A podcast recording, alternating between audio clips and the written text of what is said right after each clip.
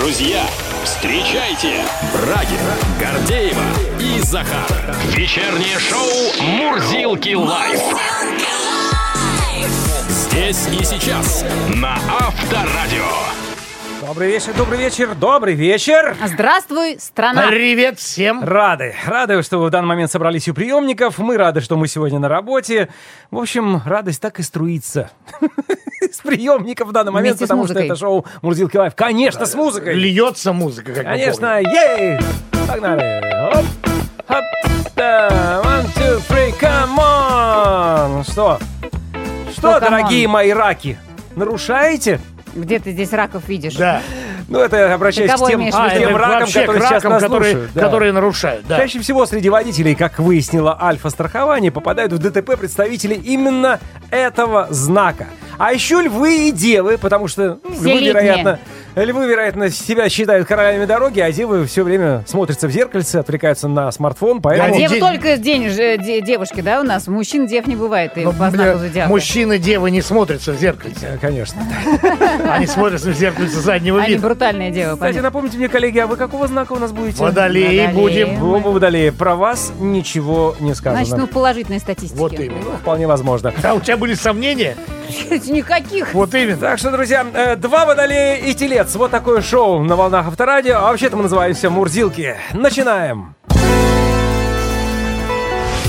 На Авторадио. Ну что ж, давайте по новостям пройдемся. Россиянки готовы заменить мужчин в их профессиях и работать слесарями и сантехниками. Так, знаете что? Оставьте хоть мужикам хоть что-то, в конце-то концов. Ну что, Оставим, ты- оставим. теперь еще и работу нашу Ну заберете. смотри, тут мотивация есть. Мотивация поддержать отечественные предприятия в непростые времена. А, Это одна из главных. А, Еще людей привлекает, вернее, девушек, женщин при- привлекает в таких исконно мужских профессиях более высокая, чем в исконно женских профессиях зарплата и социальный А. пакет.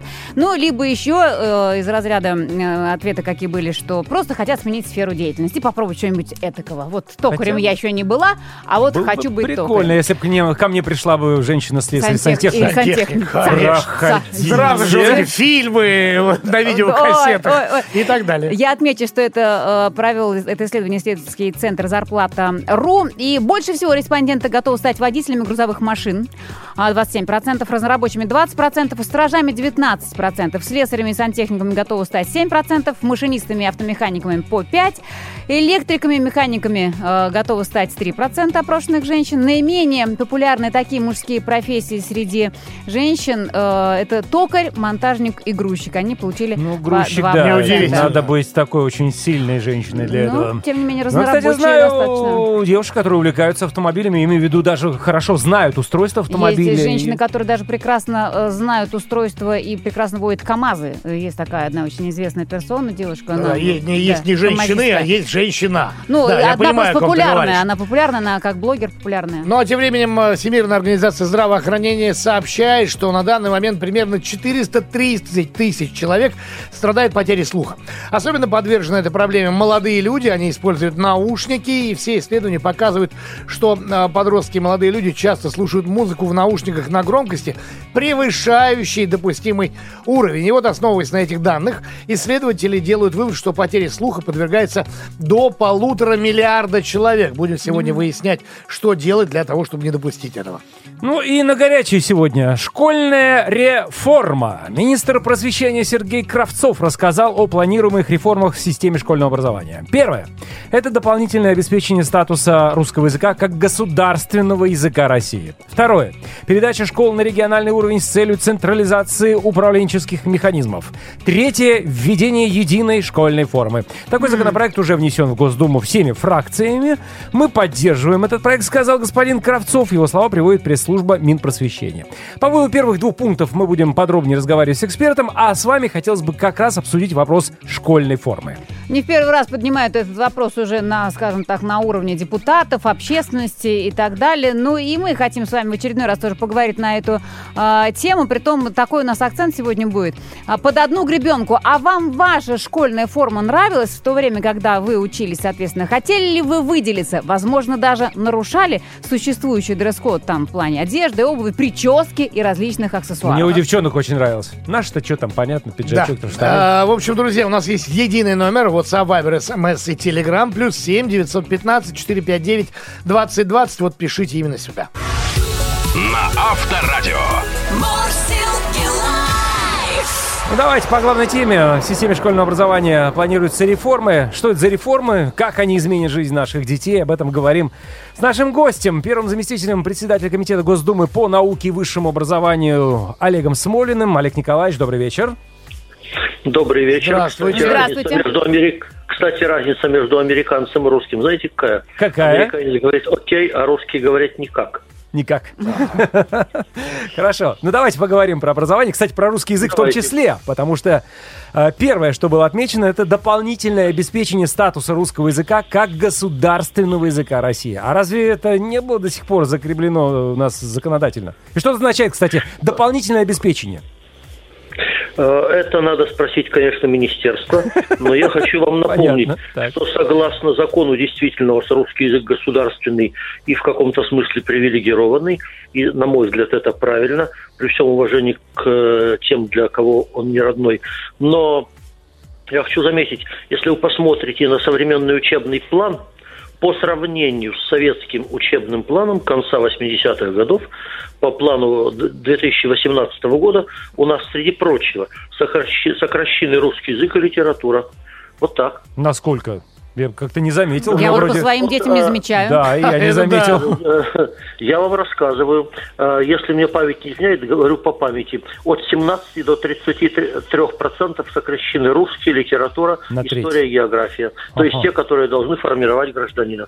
Ну, я так думаю, Олег Николаевич, это связано, может быть, с какой-то определенной вот э, ук- уклоном класса, да, то есть если там уже сейчас они с Нет, какого... нет, нет, Я говорю про базисный учебный план. Это связано с тем, что отчасти с тем, что ребят перевели на пятидневку, Мгм. и поэтому сейчас, э, ну, скажем, семи-восьмиклассники нередко имеют семь уроков. Мне трудно себе представить, как можно семь уроков выдержать. А отчасти с тем, что вместо того же русского литературы набрали самые разные предметы, кто во что гораст, но резко увеличено преподавание иностранного языка вдвое по сравнению с советским базисным учебным планом. Причем специалисты говорят, что знание иностранного от этого лучше не стало. С другой стороны, ввели же еще и родной язык. Да. Идет родной, А, и он, значит, он тот же самый русский, но для тех, для кого русский Ну, родной. для кого русский да, родной, это правда. Когда мы считаем преподавание русского языка, мы считаем, естественно, вместе с теми, для кого русский родной. Понятно, И вместе хорошо. с- да, Э, да. Извините, пожалуйста, Олег Николаевич, просто вопросов много. Давайте вот э, к следующему. Второе, как говорят специалисты, очень важное, передача школ на региональный уровень с целью централизации управленческих механизмов. Очень такая чиновничья фраза. Давайте расшифровывайте, объясните для несведущих, как сейчас управляется система образования и какие есть положительные моменты в том, что она перейдет э, на региональный региональный, уровень. уровень. Система образования управляется так. Школы формально являются муниципальными, то есть принадлежащими органам местного самоуправления. Городу, району, если говорить о селе. При этом э, все расходы, связанные с э, обучением, учебники, там, э, зарплата учителей и так далее, приходят из региона. А местное самоуправление отвечает за коммуналку, за содержание зданий. Вот так распределены сейчас полномочия. Э, Когда говорят о том, что нам надо передать полномочия на региональный уровень, имеется в виду вот что. Региональные бюджеты богаче, чем местные. Это чистая правда. Самые богатые у нас федеральные, потом средние бедности региональные, а самые бедные местного самоуправления. Э, Поэтому на- есть надежда, что если передать школы на региональные бюджеты, они будут лучше финансироваться. Мгм. Надежда есть. Будем Но надеяться. надо понимать, что есть и риски. Рисков два. Риск первый. Когда передали на региональные бюджеты э, медицину из, э, скажем, села, то стали легче закрывать сельские больницы, потому что местное самоуправление сопротивлялось, а региону легче принимать Да, решения ну о да. Ну, закрытии собой, сельской да. больницы. Да, и второе, мы должны понимать, что, как мне говорит э, министр образования одной из наших, одного из наших регионов, вот сейчас, э, если у нас со школой что-то случится, я позвоню главе района, и он будет отвечать за то, чтобы в школе было тепло или там что-то. А если оно будет только мое, мне трудно понять, с кого я спрошу Понятно. за... Рычаг э, ремонт. длиннее получается, да, и попробуй доберись до региональных властей, чтобы решить какой-то да. вопрос. Не, не, не, до местных, от региона до местных властей. А, от региона, у нас, я, до местных властей. У нас я просто напомню, что какая-нибудь Якутия, я боюсь ошибиться по площади, но это пол Европы. Это да, это А, да. ну и еще один вопрос. э, Реформа про форму. Вот введение единой школьной формы. Сейчас кто устанавливает регламент о ношении школьной формы? Значит, по закону написано, что регионы Российской Федерации должны установить требования к школьной одежде, так написано. А школы могут вводить единую школьную форму. Вообще школьная форма, на мой взгляд, призвана решить три задачи. Первое, она э, должна э, как бы уменьшить социальное неравенство. Прежде всего в городах, чтобы дети, э, извиняюсь, неправильное выражение, не выкаблучивались друг перед другом. Второе, она дисциплинирует. Это всеми признано. И третье, она, э, если это в каждой школе своя, она подчеркивает общность внутри школы. Некую Я думаю, что индивидуальность, если мы да. Да, о, нет, именно общность, Общность. школы. Я думаю, я думаю, что если мы введем школьную форму единую по всей стране, то, во-первых, мы ни одной из этих проблем не решим. А во-вторых, мы должны помнить, что по официальным данным в России 12% бедных, по данным разных социо- социологов от 26 до 39 процентов. И тогда надо дополнительные затраты семьям с невысокими доходами покрывать из госбюджета, есть- который сейчас, сами понимаете, какой. Ну да. То есть вы за форму, но не э, повсеместную по всей стране, я так понимаю. Я, мне кажется, что сейчас действующее законодательство нормально урегулировало да. эти вопросы. Хорошо, все понятно. Спасибо. Спасибо огромное за ваше мнение. Первый заместитель председателя комитета Госдумы по науке и высшему образованию Олег Николаевич Смолин был у нас на связи. Мурсилки лайф! Чат. Под одну гребенку. Сегодня про школьную форму, про вообще вид школьника в учебном учреждении. Об этом мы говорим. Э, решили обратиться к вашим воспоминаниям в том числе, хотя, конечно, уверены будут и про актуальные, про нынешних, про нынешних школьников тоже будут писать.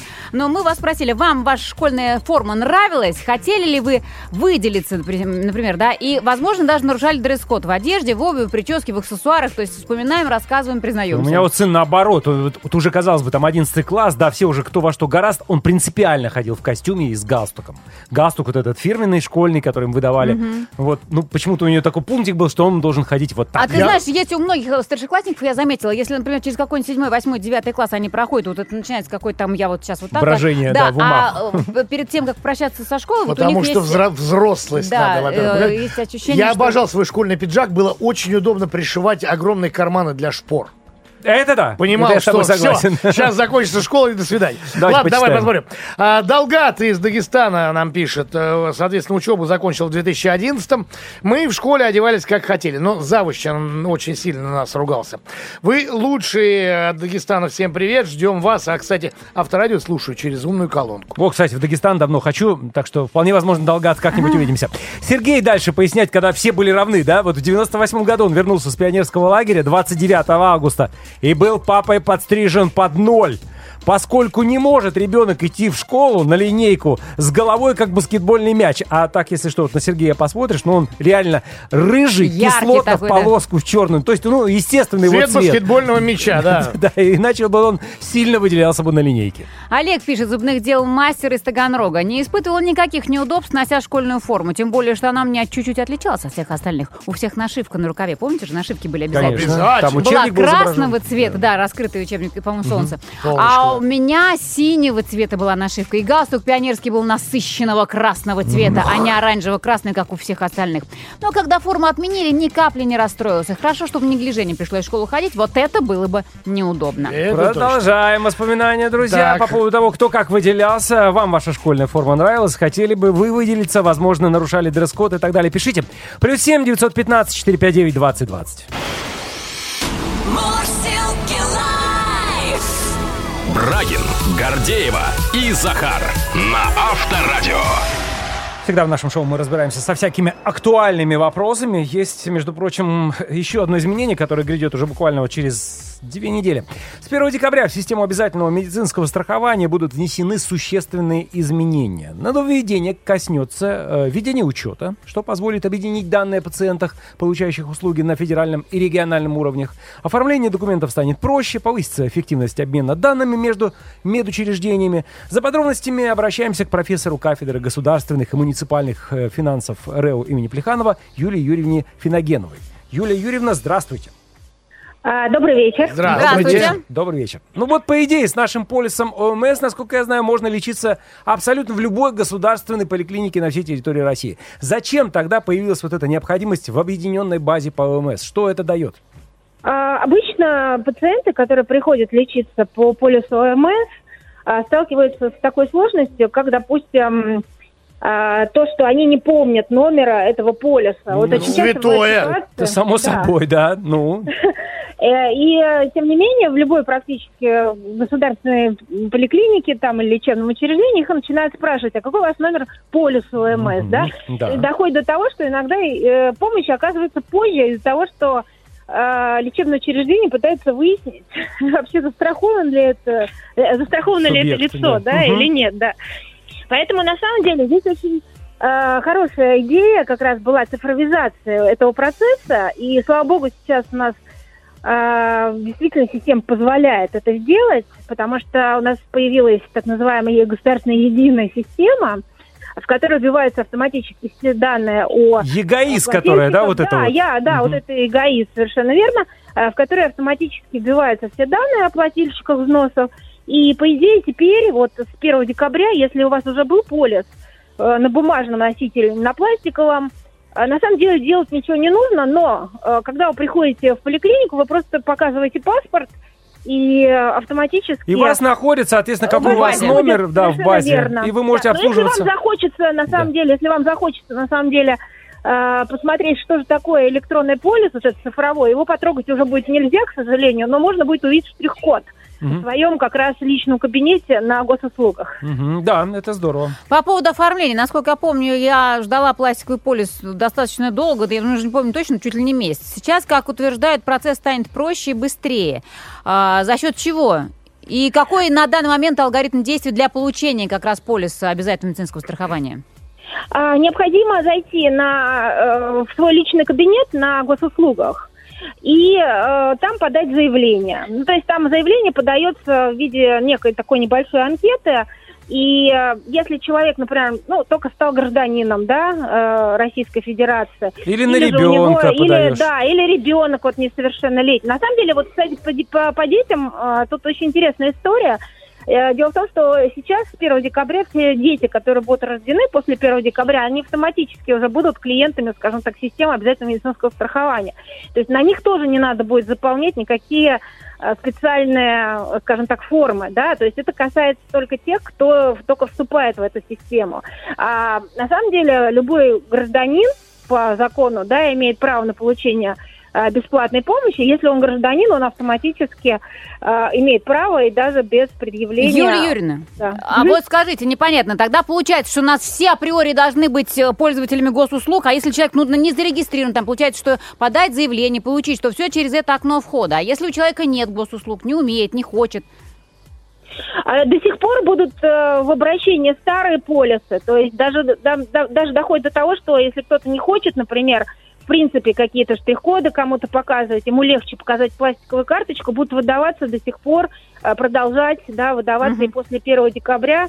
По требованию, по желанию. запросу. По Желанию. требованию, да, совершенно верно, клиентов будут выдаваться им и такие полиса тоже. То есть, я так понимаю, сейчас пластик вообще не нужен, потому что я тоже столкнулся с этой проблемой, что на сына надо вот это оформить, найти ту страховую компанию, где она находится, ну и Жива ли она? филиалы, да, и туда пойти, и потом это все вот заполнить. То есть сейчас вот просто госуслуги подаешь, и тебе присваивается там номер, штрих-код, да, и все, и в принципе вообще Да, никуда не да. ходить Ну вот ваш, э, ваш сын, на самом деле, если у него, например, сейчас вот он несовершеннолетний, то там в базе данных разделение идет на тех, кто работает, и тех, кто э, несовершеннолетний. Для, там нужно будет, э, если он, например, только вступает в эту систему, нужно действительно будет все-таки через госуслуги обратиться, потому что он нигде не числится как э, среди баз данных работодателей, поэтому его в любом случае нужно будет через госуслуги зарегистрировать для того, чтобы потом он мог Чтоб он спокойно потом получать. мог получить. Да, да. Все Ясно. понятно. Ну, дай бог, чтобы так оно все и было. Делается все для нашего удобства. Еще раз напомню, на вопрос отвечала профессор кафедры государственных муниципальных финансов РЭУ Плеханова Юлия Финогенова. Всего доброго, Спасибо. до свидания. Счастливо.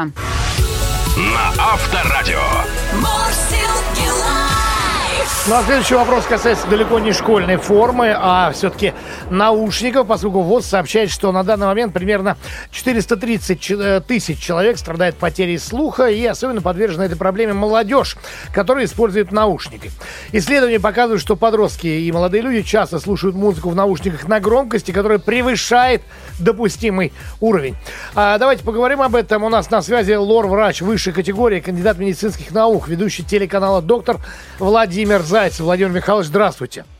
Здравствуйте. Добрый вечер. Добрый А, вечер. но вот вы согласны с, э, с утверждением ВОЗ о том, что причина потери слуха заключается в громком прослушивании музыки? А, Ребят, я абсолютно согласен. Наконец-то это прозвучало громогласно, потому что ну, как бы некоторое время назад об этом знали, но как-то умалчивали, то ли стеснялись, то ли что. То ли не расслышали А. проблему. То ли не расслышали. Да, действительно. Но проблема есть, она серьезная, она действительно в первую очередь касается все-таки детей и подростков, потому что взрослые люди это уже люди ну, бизнеса, работы, тут особенно слушать некогда. Э, Наверное, только в автомобиле мы слушаем музыку так активно. Но без Вот, наушников, концерты. естественно, в автомобиле. И без Это- наушников. Мгм. Вот. А как слушают наши дети, школьники или студенты, тем более, когда они уходят в школу, что там происходит, мы, безусловно, контролировать не можем. Даже, в принципе, ту музыку, какую они слушают, мы тоже не Это можем факт. а, знать. А Да. давайте расскажем, что же Давай. происходит со слухом при злоупотреблении громким звуком у подростка. Значит, есть а, два механизма нарушения звука. Это механизм звукопроведения. Ну, например, серная пробка, это не подходит, да, или а, жидкость за барабанной перепонкой, эксудативный отит, это совсем не то. А вот когда страдают волосковые клетки слухового нерва, это уже внутреннее ухо, то есть проводящая система работает, звуковая волна до внутреннего уха доходит, а уже в, голову, в головной мозг она войти не может, в головное устройство. Вот это называется сенсоневральная тугоухость. И громкие звуки, запредельные звуки, или наоборот монотонные звуки, но длительное время, они губят наши волосковые клетки слухового нерва, так называемые. Это улитка, это система улитки. Вот. А, сенсоневральная тугоухость, то, что раньше называлось невритом слухового нерва. Смотрите, ну вот э, помимо наушников, э, я не знаю, там работа дрели, перфоратора, взлет самолета, какие еще факторы, да, которые нас периодически окружают, там, да, либо в силу работы, либо там просто в силу бытовых условий, влияют действительно на э, вот э, это заболевание, и на его э, распространение? Два момента. Есть так называемый стрелковый неврит. Есть такое понятие медицинское. Это как бы не сленг. То есть это когда что-то резко произошло, громкий звук взорвалось, да, а, там, ну вот что-то произошло, и нерв воспалился. Это первый механизм. Второй механизм разви- развивается медленно, подспудно. Это вот как раз то, о чем мы сейчас говорим, когда купили ребенку наушники, на дорогой слушай. Вот. А а ребенок возьми и начал слушать э, какую-то там очень такую агрессивную музыку бесконтрольно. То есть, Вот. простите, А, вы говорите о некоем накопительном эффекте, не разовой Абсолютно вот верно. этой вот штуковине. Абсолютно верно. Конечно. А, а мы можем еще сказать про производственные факторы вредности, когда человек устроился на какой-нибудь металлургический завод, на какую-то фабрику, где а, станки грохочут на одной частоте. Отбойный Именно молоток, частота- мы Да, знаем яркий Отбойный пример. молоток, Мгм. совершенно верно. Если мы говорим про м, перфоратор, ну, когда нужно просверлить дырку какую-то, да, или что-то проштробить, там, несколько минут, конечно, сенсоневральная тугоухость не разовьется. Но если мы говорим про некую такую методичность, ведь э, это как и пищевые пристрастия. Вот так, привык, привык питаться так-то, вот. Это пищевое пристрастие. А здесь это музыкальное пристрастие. Вот привык к музыке. И проснулся, и наушники уже, я извиняюсь, на, на уши напялил. Вот так не нужно делать, ни в коем случае. А скажите еще, пожалуйста, Владимир Михайлович, а зависит ли здесь, допустим, вот э, время прослушивания? То есть есть какой-нибудь э, такой временной промежуток, который можно считать относительно безвредным? То есть, например, столько послушал, это, это еще ладно, это еще как-то там ты более-менее себя сохраняешь. Да, конечно. Значит, э, два раза по полчаса в день. Вот это то, что допустимо. А, Или один час прослушивать как бы непрерывно. При условии, что громкость средняя, не максимальная, не запредельная. А, И два раза по полчаса это более чем достаточно, чтобы музыкой насладиться. А, В принципе, можно, допустим, это время в дороге, там, по пути Ну да, на да. работу, с работы, вот. А придя домой, можно включить э, магнитофон, так его будем называть, да, музыкальный центр. А, тоже делать не очень громко и продолжать слушать музыку. Вот это вредить не будет. А это что- очень важный момент. Простите, а что вы скажете насчет внутриканальных ушных мониторов, которые сейчас тоже популярны, которые прям вот заливка в ухо, скажем так, да? Да-да. Э, Вот насколько они вредны? Когда ты вообще э, внешних звуков не слышишь, только то, что Но все попадает в зависит от громкости. Тут история вот в чем. Смотрите как. Чем ближе микрофон, то есть динамик, э, микродинамик находится э, к наружному слуховому проходу, к барабанной перепонке, тем хуже. Как бы с одной стороны, потому что давление очень высокое. Другое дело в громкости. Вот правильно сейчас вы сказали. А, Пусть будет так, но не будет громко. То есть первое, что должно быть, это наушники должны быть крутыми, качественными, дорогими, многоканальными, это раз. Второй момент, чтобы был эффект шумоподавления. Я сейчас не, не рекламирую, да, идите там в магазин Мгм. покупайте. Ну, мы понимаем, Да, о чем такой- речь, да. такой- Мгм. да, да, да, конечно, чтобы именно был эффект шумоподавления. Для, тогда нам не нужно делать громкую музыку. Вот, так- тогда мы и так всю палитру музыкальную слышим. Наш же слу- слух, он бинауральный, то есть как сте- э, зрение стереоскопическое, вот, и слухом мы тоже пользуемся двумя ушами и э, слышим как бы объемное звучание. Соответственно, чем качество звучания будет лучше, когда высокие, низкие, средние частоты идеально передаются, то нам не нужно делать громко. Ну и последний момент, конечно, то, какую музыку мы слушаем. Это чем да. музыка громче, тем, то есть тем, чем, не то сказал, чем музыка агрессивнее, тем она априори будет громче. Тем Слушайте более проблемно. классику, да, друзья. слушайте классику. Спасибо вам огромное. А, Лор-врач высшей категории, кандидат медицинских наук, ведущий телеканала «Доктор» Владимир Зайцев был у нас на связи. Спасибо, до До свидания. свидания. Мурзилки лайф. Мурзилки лайф. О музыке поговорили, теперь давайте поговорим про э, фильмы, про кино. Студия Warner Bros. запретила транслировать свои фильмы российским телеканалам, которые входят в холдинг «Национальная медиагруппа». Это значит, что на СТС больше не покажут Гарри Поттера, сообщает ладно? бюллетень ки- кинопрокатчика. Кстати, НМГ а, также владеет каналами РЕН-ТВ, Домашний и Пятый, а также стриминговым сервисом Море ТВ. Давайте поговорим все-таки о кино. На связи генеральный директор Ассоциации интернет-видео Алексей Бырдин. Алексей, здравствуйте. Добрый вечер. Добрый, вечер. добрый. Заметьте, я сегодня уже не на французский манер э, говорю. Да, да, да, я оценил, спасибо. А, Алексей, давайте все-таки ближе к э, фильмам. Насколько уход Warner, с вашего, по вашему мнению, с каналов национальной медиагруппы повлияет на просмотры в новогодние праздники? Ну, как вам сказать, э, если консервированный горошек пропадет из пятерочки, это значит, что никто не сможет сделать оливье в стране? Ну, пойдем, пойдем в другой магазин. Хорошо, что Warner Вот, Bros. не смотрите. знает, что Тихо, горошком тихо. назвали. Не, нет, смотрите, как бы, ну, вот вы очень правильно и элементарно отреагировали, да, но российский медиарынок, к, к счастью, не заканчивается телеканалом СТС и другими каналами, входящими, входящими в национальную медиагруппу. Э, Я думаю, что каждый из вас, кто подписан на, там, не знаю, и Кинопоиск, Комедисеку и так далее, может прямо сейчас э, при желании включить и Гарри Поттера, и... Ну, это там, надо включать, а тут... э, включать надо. Что не включишь телевизор на выходных, все время Гарри Ой, Поттер ну идет. простите, ну простите, ну, как бы, ну, за- зато без рекламы, понимаете? Ну вот такое напряжение Согласен. безумное, нажать кнопку на пульте. Но опять же, а другие каналы имеют право показывать фильмы этой студии?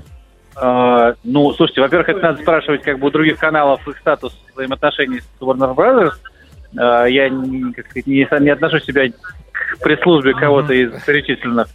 Ну вот, но э, я просто опять же призываю вас, по-моему, каждый раз это происходит, не драматизировать ситуацию, как только вот что-то такое. Это приятно. Вы единственный, кто говорит, что у нас э, с показами прекрасно все. И сам в это верит, Нет, между прочим. смотрите, я, послушайте, э, давайте так. Я не говорил, что все прекрасно, да, безусловно, ситуация вопиющая, а, и как бы ничего хорошего в, в этом информационном поводе нету.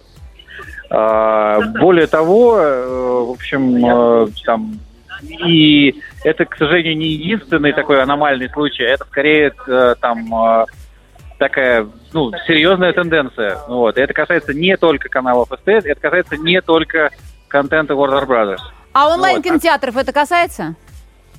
А, ну, Э, вот с фильмами Warner. Пока нет. да? Пок- Пока нет, я же вам сказал, что как Ну бы да. вы сможете э, их включить. Более того, как мы, опять же, уже, по-моему, отмечали, э, и новый контент Warner'ов тоже как-то поступает, пр- просачивается на российский рынок легально. Алексей, а если, все так плохо. а если говорить вот так вот в глобальном смысле, начиная с февраля, а, много фильмов из библиотек онлайн-кинотеатров исчезли? Вот если процентное соотношение. Слушай, ну я понимаю, что вы плавно подводите к цифрам, которые Телеком Дейли э, недавно публиковал. Ну как недавно? Ни в коем разе. Конечно, конечно. Вот, ну, смотрите, э, я думаю, что как бы какие-то существенные изменения вы сами заметили бы все сразу. Ну вот когда прям вот, э, вот что-то исчезло, э, вот такое, так сказать, в чем мы испытываем ежедневную потребность.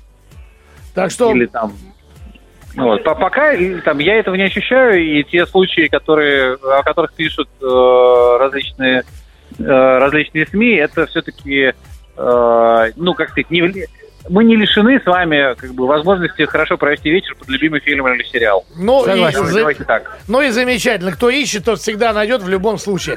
А, спасибо. Но желательно легально. Да, естественно. Спасибо огромное. Генеральный спасибо. директор САС интернет-видео Алексей Бырдин был у нас на связи. Счастливо. Вечернее шоу Мужские